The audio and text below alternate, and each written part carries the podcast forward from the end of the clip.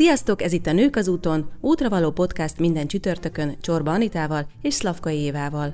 Hallgathatsz minket Spotify-on, Apple Podcaston, Google Podcaston, YouTube-on, illetve mindent megtudhatsz a témáinkról, vendégeinkről, rólunk a nőkazúton.hu weboldalon, valamint közösségi csatornáinkon. Tarts velünk az úton ma is, és vigyél el magaddal az adásból néhány útra való gondolatot. Komoly mentális probléma vagy kulturális jelenség? Honnantól számít a kötődési vágy társfüggőségnek? Hogyan ismerhetjük fel, hogy nem egy egyenrangú, szabad kapcsolatban élünk, hogy nem társunk van, hanem kapaszkodunk? Ezekről kérdezzük ma vendégünket, Knapek Éva, klinikai szakpszichológust, akinek a társfüggőség a szakterülete. Üdvözlünk Évi a műsorban! Üdvözlök én is mindenkit, köszönöm a meghívást! Mi az a kérdés, amit leggyakrabban feltesznek a társfüggőséggel kapcsolatban? Általában a definícióról szoktak kérdezni, és itt nagyon hamar ki szokott derülni, hogy én nem biztos, hogy ugyanazt értem a társfüggőség alatt, amit a laikusok, mert hogy jellemzően párkapcsolatfüggőségként szokták értelmezni ezt a kifejezést. És ez volt az első Igen. Uh-huh. Nagyon megszólítja a, a jellemzően hölgyeket ez a kifejezés, és akkor meglepetés szokott lenni, hogy az én kutatási területem egy picivel másabb. Az idegen kifejezés szerintem picit kifejezőbb, a kodependencia, ugye, hogy kodependens valaki, tehát társ a függőségben. Szóval klasszikus értelemben véve valamikor az anonim alkoholistáktól indult ez a jelenség, hogy a házastársak mennyire ö, hozzájárultak ahhoz az állapothoz, amiben mondjuk egy alkoholfüggő benne volt. Nem, nyilván nem tett senki egy másik ember alkohol problémájáról, de adott esetben a viselkedésünkkel fenntarthatjuk, vagy hozzájárulhatunk a fennmaradásához az, akár az alkoholfüggőségnek is. És közben azóta kinőtte már magát ez a koncepció, tehát rájöttek a kutatási eredmények alapján, bár nem egy nagyon kutatott téma, hogy más függőségek mellett is megjelenhetnek társfüggők, és úgy egyáltalán az életüket nem teljesen ügyesen menedzselő emberek mellett is megjelenhetnek a társfüggők, akik segítenek valahogy mindent elegyengetni, átvállalni a felelősséget, kontrollálni a dolgokat, mert hogy ezek igazán a társfüggőnek a tünetei, meg a, a jellemzői. Ilyenek mondjuk a helikopter szülők is, mert most ebből a, igen, ez pont, egyből eszembe. Ezt akartam kérdezni, hogy akkor kik pontosabban akik, tehát milyen kapcsolatban állunk a, a, állnak a társfüggők? Általában azért szerintem ezt sokkal korrektebb mondjuk így megállapítani felnőtt-felnőtt kapcsolatban, mert nyilván egy szülő a gyerekével azért vállal felelősséget. Egy szülő a gyerekéért azért felel egy sor kérdésben. Minél idősebb, annál kevesebb ilyen kérdésben felelünk a gyerekeinkért. Ezt én felnőtt-felnőtt viszonylatban kutattam. Nagyon kényes az egyensúly szülőként, hogy akkor ez hol is van ez a felelősség, és igen, a helikopter szülők akiket így hívunk, ők általában túlzásra viszik ezt a kontrollálást, meg ezt az ellenőrzést, de hogy ez azért nem az a jelenség elsősorban, hanem amikor mondjuk a házastársunknak az életének a menedzseléséről úgy gondoljuk, hogy nekünk nagyon bele kell vonódni, mert nélkülünk nem boldogulna. Ez is egy kényes téma, nem szívesen hallanak általában az emberek arról, hogy ez nem mindig van rendjén, vagy nem tudom, hogy fogalmazom, hogy ez túlzásban lehet vinni, inkább így mondanám, uh-huh. mert hogy a másik így megmentesül a saját felelőssége alól, uh-huh. és nem tudja ellátni azokat a szerepeket, amiket el kellene, ha valaki más helyette elrendezi. Tök érdekes, hogy én amikor először ezt a szót meghallottam, akkor inkább arra gondoltam, hogy a, a függőség az inkább arra az emberre vonatkozik, aki nem tud má, valaki más nélkül élni, de gyakorlatilag így van, csak pont pont inkább fordítva mutatkozik ez meg, hiszen akkor aki függő, az igazgatja mások életét, és nem az ő életét igazgatják. És is. Ezt most jól érzem? Vagy jól értem?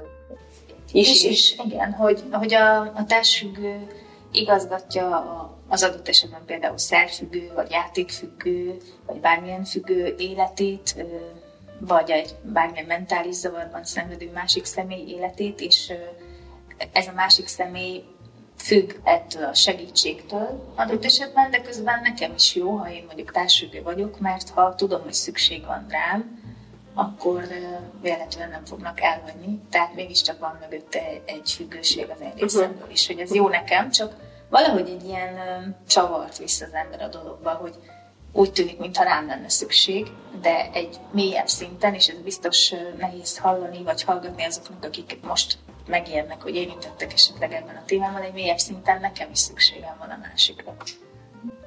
Mi a társfüggőség kialakulásának oka, vagy okai? Ö, nem agyon kutatott, mint, uh-huh. amit ezt, ö, az elő, mint ahogy ezt már az előbb említettem, úgyhogy nem tudunk mindent arról, hogy pontosan hogyan is alakul ki. Nekünk magunknak ö, mi korábbi munkahelyemről van ö, kutatásunk ezzel kapcsolatban, és azt találtuk, hogy nagyon gyakori, hogy a, a felnőtt társülőket gyerekkorukban túl hamar tettek ki túl nagy felelősségnek, ezért már akkor rászoktak adott esetben a gyerekeknek már a szüleikért felelősséget kellett vállalni, segíteni olyan dolgokban, ami életkoruknak ami életkoruknak volt megfelelő. Tehát az idejekor, idejekorán szülői felelősséggel felruházott gyerekekből gyakran válhat társfüggő felnőtt. Vagy akiknek már gyerekkorukban fel kellett valami miatt áldozniuk saját magukat. És azt is látjuk, hogy ilyen központi jellemzője még a társfüggőknek a, általában a hiperkritikusság, és ez a hiperkritikusság sokszor származik egy olyan családi háttérből, hogy a gyereket magát kritizálták túl, és mondjuk csökkent értékűnek élte meg magát, azt élte meg gyerekkorában, hogy nem elég jó. Uh-huh. Hogyan ismerjük fel magunkról azt, hogy társfüggők vagyunk? Vannak ilyen mondatok, vagy kérdések, amit esetleg felteszünk magunknak, akkor kicsit közelebb vihet a válaszhoz bennünket, hogy vajon társfüggők vagyunk-e, és majd erre csatlakozik a következő kérdésünk, hogyha azt ismerjük fel, hogy hát bizony igen, akkor ezzel van-e teendőnk? Nagyon nehéz ilyenkor állást fogalni ebben, mert ugye nem szeretném, ha itt valaki is úgy érezni, hogy ennyiből diagnosztizálhatja saját Persze. magát, tehát ezek azért komplexebb folyamatok, viszont minden, vagy majdnem minden mentális zavarról elmondható valamilyen szinten, hogy kismértékben normális, az egészséges, idézőjelben egészséges emberekre is igaz lehet, tehát nehéz meghatározni, hogy hol van az a, a határvonal, és nem egy csomó, vagy egy sor mentális probléma esetében nincs is, nincs is ilyen éles határvonal. De ha ez a másokért, másokért vállalt már-már kóros, vagy túlzó, vagy, vagy látványosan ö, ö, soknak tűnő felelősségvállalás és kontrollálás megmutatkozik az életünkben, akkor az jelzésértékű lehet, érdemes olyankor azért elgondolkozni. És hogyha úgy látjuk, hogy tényleg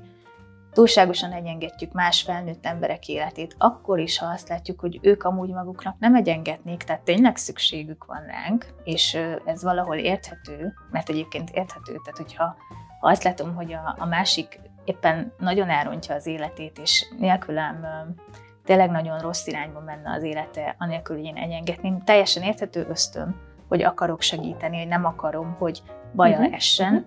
Ezzel együtt ő nem tud így saját magáért felelősséget vállalni, ha valaki más elrendezi helyette, tehát ilyen faramuci, hogy benne is tartunk valahogy abban a szerepben, hogy ő ne vállaljon magáért felelősséget. Nyilván ezek nem tudatos dolgok, a jó szándék vezérli, Viszont pokol felé vezető út, és jó szándéka van kikövezve. Ez, ez egy nagyon erős mondat, de valahogy, valahogy most ide akartam kapcsolni, mert hogy... Ezt a mondatot az én instámon is megtaláljátok, mert ezt nem úgy egyet tudok egyébként érteni, de azt tudom, hogy, hogy nem a rossz szándék vezéli mhm. egyébként mhm. ezeket az embereket.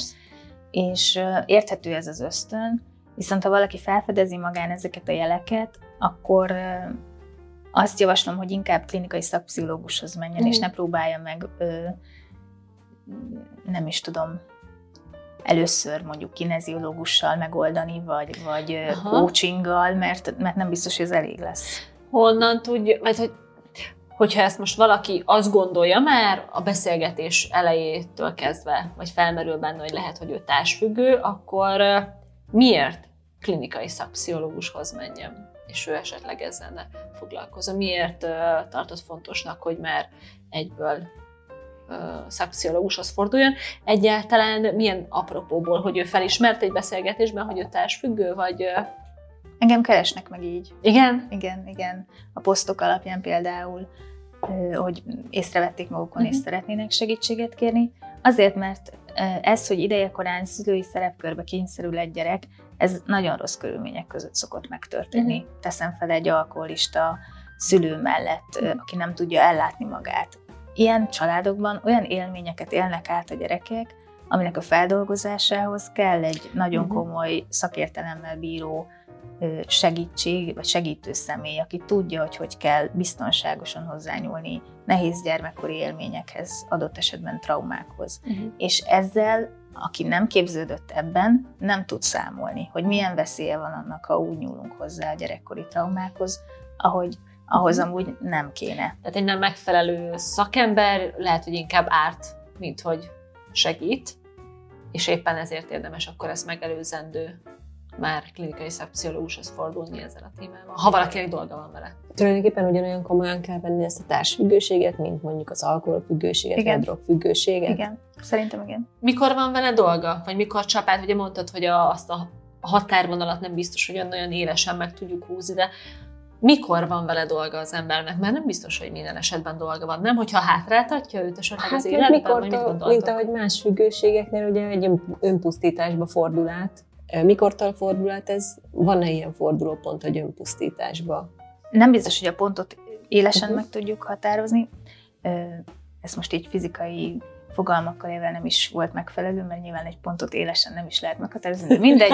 Az a lényeg, hogy nem biztos, hogy ezt a pontot meg tudjuk különböztetni a többi ponttól, ami a folyamatban ugye rossz irányba visz minket. De ha egy társfüggő folyton azzal van elfoglalva, hogy a partnere mikor fog mondjuk teszem fel inni, vagy helytáll a munkájén, vagy kirugatja magát, vagy azt csinálja, amit szerintem érdemes lenne csinálnia. Ha folyton a másik körül forog a gondolatom, és akkor újra hangsúlyozom, nagyon súlyos függők mellett nem is nagyon csodálkozni való, hogy valakinek folyton azon forog az agya, hogy mi lesz, ha megint drogozni fog, mi lesz, ha ezt fogja csinálni, mi lesz, ha azt fogja csinálni. Tehát ez tud félelmetes és szorongást keltő lenni, de ha én állandóan máson gondolkozok, akkor magammal nem tudok foglalkozni, olyan szorongást élhet át adott esetben egy társfüggő, ami mondjuk megfosztja őt attól, hogy az öngondoskodásra odafigyeljen, szűrővizsgálatokra járjon, az egészségével foglalkozzon, és bizony elvezethet oda is egy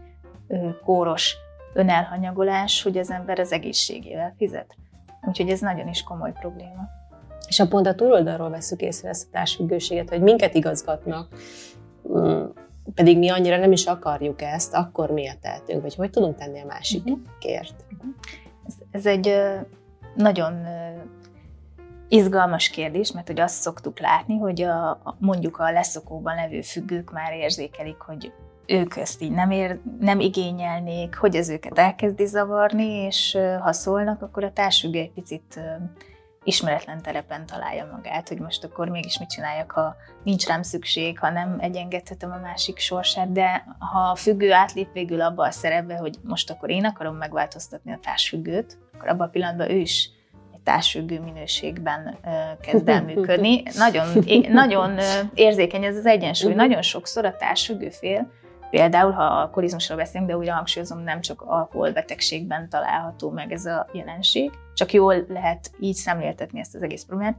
Nagyon sokszor a társfüggő fél elkezd inni hogy észrevetesse az alkohol problémával küzdővel, hogy milyen rossz, ha te iszol. Látod, megmutatom. Tükröt akar tartani? Igen, hogy hát ha majd ezzel bírja rá. Például így is önveszélyeztető lehet a társfüggő.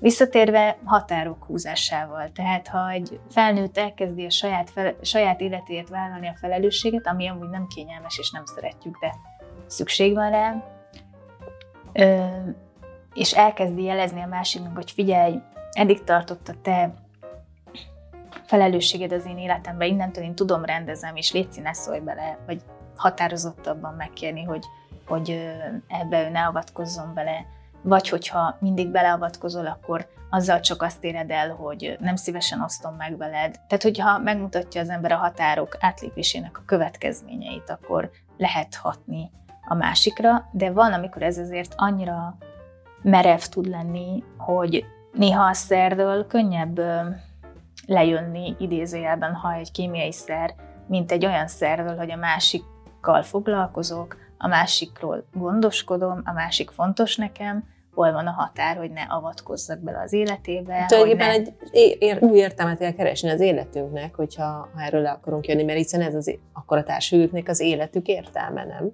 Vigyázni kötőd, a másikra, Vagy valami kötődési... Kötődés. Felügyelni, így érzi magát fontosnak, ez az élete célja. Igen, itt ezért is mondtam, hogy érdemes mondjuk klinikai szakpszichológust keresni, mert hogy elég komoly át gondolást igényel, hogy, hogy akkor hogyan tovább. Ki is vagyok én a függőségem nélkül. Egyszer hallottam egy, egy függőt beszélni arról, hogy mivel olyan sokáig ivott, fogalma nem volt, hogy ő kicsoda a vodkás üveg nélkül. Ő és a vodkás üveg volt minden szituációban. Most hogy is vagyok én a vodkás üveg nélkül ezekben a szituációkban, ugyanúgy igaz ez a társfüggőre is. Én úgy voltam eddig minden szituációban, hogy meghatározta a viselkedésemet és a döntéseimet az, hogy a másikkal mi van, hogy a másiktól mire lehet számítani, hogy kell az ő útját engedni, mi, mitől kell félni, hogy fogja elrontani, és mit kezdek most az életemmel úgy, hogy ez nincs ott, vagy, vagy ki kellene maradnom ebből. Miközben felszabadító is egyébként, hogyha én nem felelek a másik leszokásáért, akkor nem felelek azért sem, hogy ő rászokott, és, és megkönnyebbülést is meg lehet egy úttal élni egyébként. Említetted, hogy, hogy nem feltétlenül csak alkoholista társal, vagy alkoholista társnak lehet társfüggő a párja, hanem csak ezzel jól lehet szemléltetni. Milyen egyéb helyzetekben válhat valaki, vagy milyen kapcsolatban, milyen korrelációban válhat valaki egyébként társfüggővé, ki a másik. Ugye nagyon sokszor bármilyen másik függő, vagy mentális zavarral küzdő, aki egy picit rászorulóbbnak tűnik, akinek egy picit úgy tűnik, hogy egyengetni kell az életét, de egy nagyon klasszikus felosztás a narcisztikus személy és a társfüggő személy egy párkapcsolatban. Uh-huh. Ez gyakran, picit. Ez gyakran megszokott mutatkozni. Én azt látom, hogy ez a felelősség témájáról szól, hogyha a társfüggő egy olyan fél, aki mindenért vállalja a felelősséget, úgy érzi, hogy felel a másik döntéseiért is adott esetben, vagy viselkedéséért is, és hajlamos ezt így mindenhonnan mm, jelzésként venni, hogy ez is az ő felelőssége az is, Míg a narcisztikus szereti ledobni magáról a felelősséget. Nem ő tehet arról, hogy te megbántottál, mert ő nem mondott sértőt, hanem azért bántottál meg, mert te vagy mondjuk túlérzékeny, vagy te értetted félre, én nem is azt mondtam, akkor ez a két ember nagyon sokáig tudja kínozni egymást. Vagy nyilvánvalóan egy társfüggő fél inkább azt meg, hogy ő van kínozva, de hogy nagyon méltatlan, kényelmetlen, szenvedéssel teli párkapcsolattá válhat az, hogy, hogy egy személy folyamatosan azt mondja az összes ö, problémára, amiért kellene vállalnia a felelősséget, hogy nem én felelek érte, nem azért rossz az életünk, vagy nem azért alakult ez rosszul, mert én bármit is elrontottam, hanem mert te úgy értelmezed, hanem mert te ö, így döntöttél, és ez egy csúnya játszma tud lenni, amikor a felelősséget dobálgatjuk ide-oda, de az a baj, hogy a társfüggő fél meg annyira magára tudja venni, és annyira elhiszi, hogy tényleg ő tehet róla, hogy nagyon sok időbe telik, míg ő felébred, hogy nem, hát a másik életéért, húzásaiért, adott esetben szemétségeiért én nem felelek. A függőségek között hol van ez gyakorisági sorrendben? Tehát nem tudom, hogy egyáltalán van-e ilyen sorrend, vagy tehát hogy biztos van, csak hogy esetleg tudod-e, és hogy hol, hol, hova helyezünk, milyen gyakori dolog ez a társfüggőség. Erről sincsenek olyan kutatási eredmények, hogy pontosat, mhm. biztosat tudjak mondani, mint ahogy az alkoholfüggőségről is inkább becsléseink vannak, hiszen hát ezzel nem, nem minden függő megy el orvoshoz. Uh-huh. Tehát nem tudjuk pontosan, hogy mennyi a függő. Satszolni, meg tippelni tudunk. Uh-huh. Mondjuk az alkoholfüggők számára abból tudunk következtetni, hogy hányan hunynak el alkoholos májcirózisban, uh-huh. utólag visszamenőleg uh-huh. tudunk következtetni uh-huh. arra, hogy akkor valószínűleg mennyien vannak. És ha abból indulunk ki, hogy ha egy függő családban él, bármilyen családban, foglalkoztat idézőjelben maga körül legalább egy társfüggőt, és nem csak alkoholfüggőség van, hanem drogfüggőség is van. Uh-huh. Nagyon sok a narcisztikus mellett élő társfüggő, akkor én azt gondolom, hogy ez egy társadalmi mértékű probléma, és erről nagyon sokat kell beszélnünk, erre fel kell hívni a figyelmet, legfőképpen azért, mert azok az érintettek, akik gyakrabban nők, de férfiak is lehetnek, azok az érintettek, akik ebben benne vannak, végül veszélyeztetik magukat. Tehát mondom, végül az adott esetben az egészségükkel fizethetnek. Nagyon sokat szenvednek. rossz párkapcsolatban méltatlanul nyomorognak. Úgyhogy erre fel kell hívni a figyelmet szerintem. Hogyan lehet ezen az egészen, ezen a folyamaton javítani? Mi történik? Például nyilván nem mondhatsz kulisszatitkokat, én ezt megértem, de mi történik, hogyha valaki ilyen tünetekkel egy klinikai szakpszichológushoz fordul, és elindul a terápia? Mi ennek a folyamata, vagy, vagy milyen nem jól hangzik, hogyha azt mondom, hogy javítás folyik, hanem mi, mi az a fejlesztési folyamat, amin, amint keresztül lehet menni. Arról tudok beszélni, hogy én dolgozom uh-huh. velük. Egyébként ez nem egy hivatalos diagnózis, tehát nem is feltétlen foglalkozik minden pszichológus uh-huh. társfüggőkkel, mert nem feltétlen ismeri fel, vagy nem feltétlen tudják azt, hogy ez is lehet uh-huh. egy probléma, mivel nem egy hivatalos diagnózis, nincs annyira köztudatban uh-huh. a szakemberek között sem. Én jellemzően ugye a folyamat elején felmérem a gyermekkori előzményeket, és ha azt látom, de ezt azért majdnem minden ilyen így csináljuk, ha azt látom, hogy ott vannak adott esetben még traumatikus előzmények, akkor meghatározott fázisonként foglalkozunk ezekkel. A, a, a, a folyamat elején inkább erősítjük a klienst, stabilizáljuk, megtanítunk érzelemszabályozást, meg egy sor dolgot annak érdekében, hogy, hogy felvértezzük őt arra, hogy szembenézzen mondjuk a gyerekkori traumákkal, és aztán jön egy feldolgozási fázis.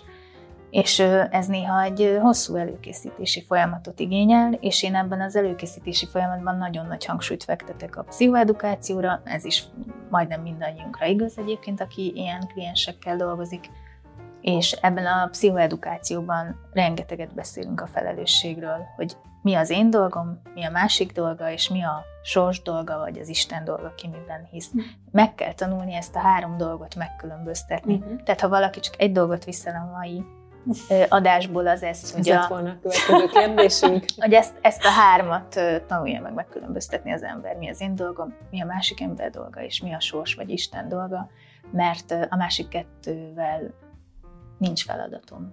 A sors vagy Isten dolga alatt mit értesz? Milyen dolgokat?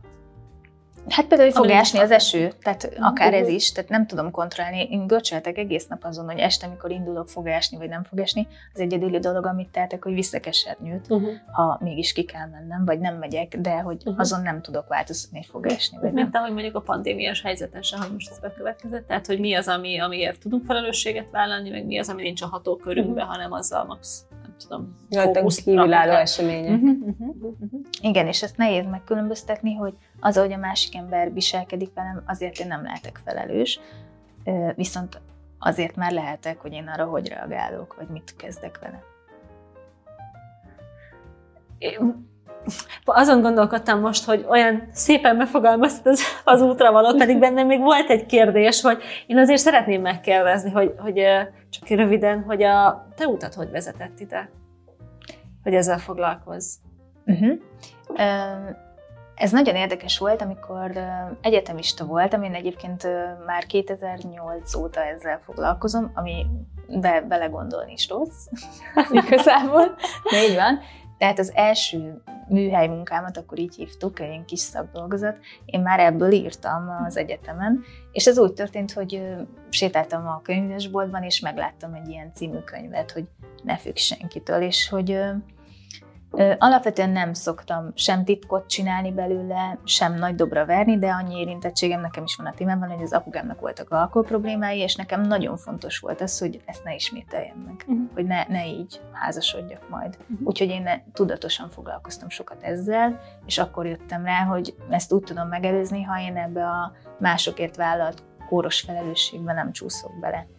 És innen indult, hogy akkor ezt így nézzük már meg, hogy hogyan is ismétlik az emberek a, a saját sorsukat, a saját gyerekújukat, hogy teremtik meg újra felnőtt korban, és így kezdtem el kutatni 2008-ban ezt, ezzel a céllal. Nem mondhatnám, hogy minden válasz megvan ezzel kapcsolatban, de, de egészen messzire jutottunk a kutatással. Mert hogy az egyetem után a PHD kutatásomat is ezzel kapcsolatban végeztem, még az nincs teljesen befejezve, a kutatásban van fejezve, de még a diszertációt be kell adni, de hogy az a lényeg, hogy hogy ez egy nagyon-nagyon hosszú, sok évbe telő kutató munka volt. Nem tudok minden választ, de úgy gondolom, hogy, hogy a saját magam útján is segített. Akkor mi magunk is, hogyha mondjuk felismerjük, hogy társfüggők vagyunk, és, és szeretnénk foglalkozni ezzel a területtel, akár már csak azért is, hogy a gyerekeinknek egy jobb mintát tudjunk adni, akár a te példádon elindulva, igaz, egy picit máshonnan megközelítve, akkor már csak ezzel is érdemes ezzel foglalkozni.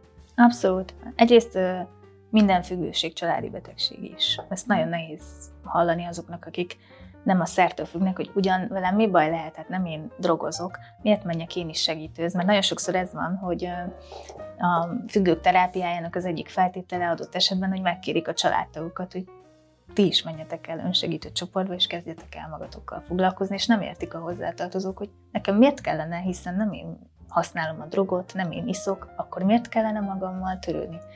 Mi szerepem lehet nekem ebben, és nagy felismerésekre szokott vezetni, hogy azért valamennyi van, ha más nem ebben az, ebben az átvállalt felelősségben.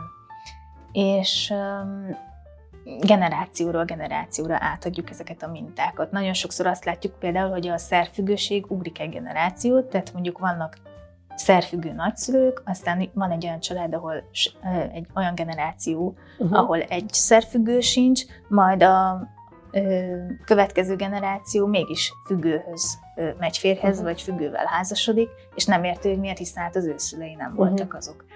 Azért, mert a viselkedés, ahogy ö, egy ilyen családban viszonyulnak egymáshoz a személyek, átadódhat anélkül is, hogy a szer maga megjelenne a családban. Tehát nagyon sokat kell azon dolgozni, hogy a felelősségek és a kontroll mindenkinél a helyére kerüljön. Hm. Évi, megismételnéd azt a három dolgot, három kérdést, amit egy pár perccel ezelőtt már elmondtál, elmesélnéd, hogy ezzel az útra valóval engedjük útjára a hallgatóinkat? Azt gondolom, hogy nagyon sokat tehetünk magunkért, és hát másokért is azzal, ha megtanulunk három dolgot megkülönböztetni az életünkben, az én dolgomat, a másik dolgát és az Isten vagy sors dolgát az életben. Nagyon szépen köszönjük a beszélgetést, igazán új terület volt, és izgalmas téma volt, nagyon jó, hogy erről beszélhettünk veled. Köszönöm szépen én is. Köszönjük szépen, hogy itt voltál. Sziasztok, Sziasztok. kedves hallgatók. Sziasztok.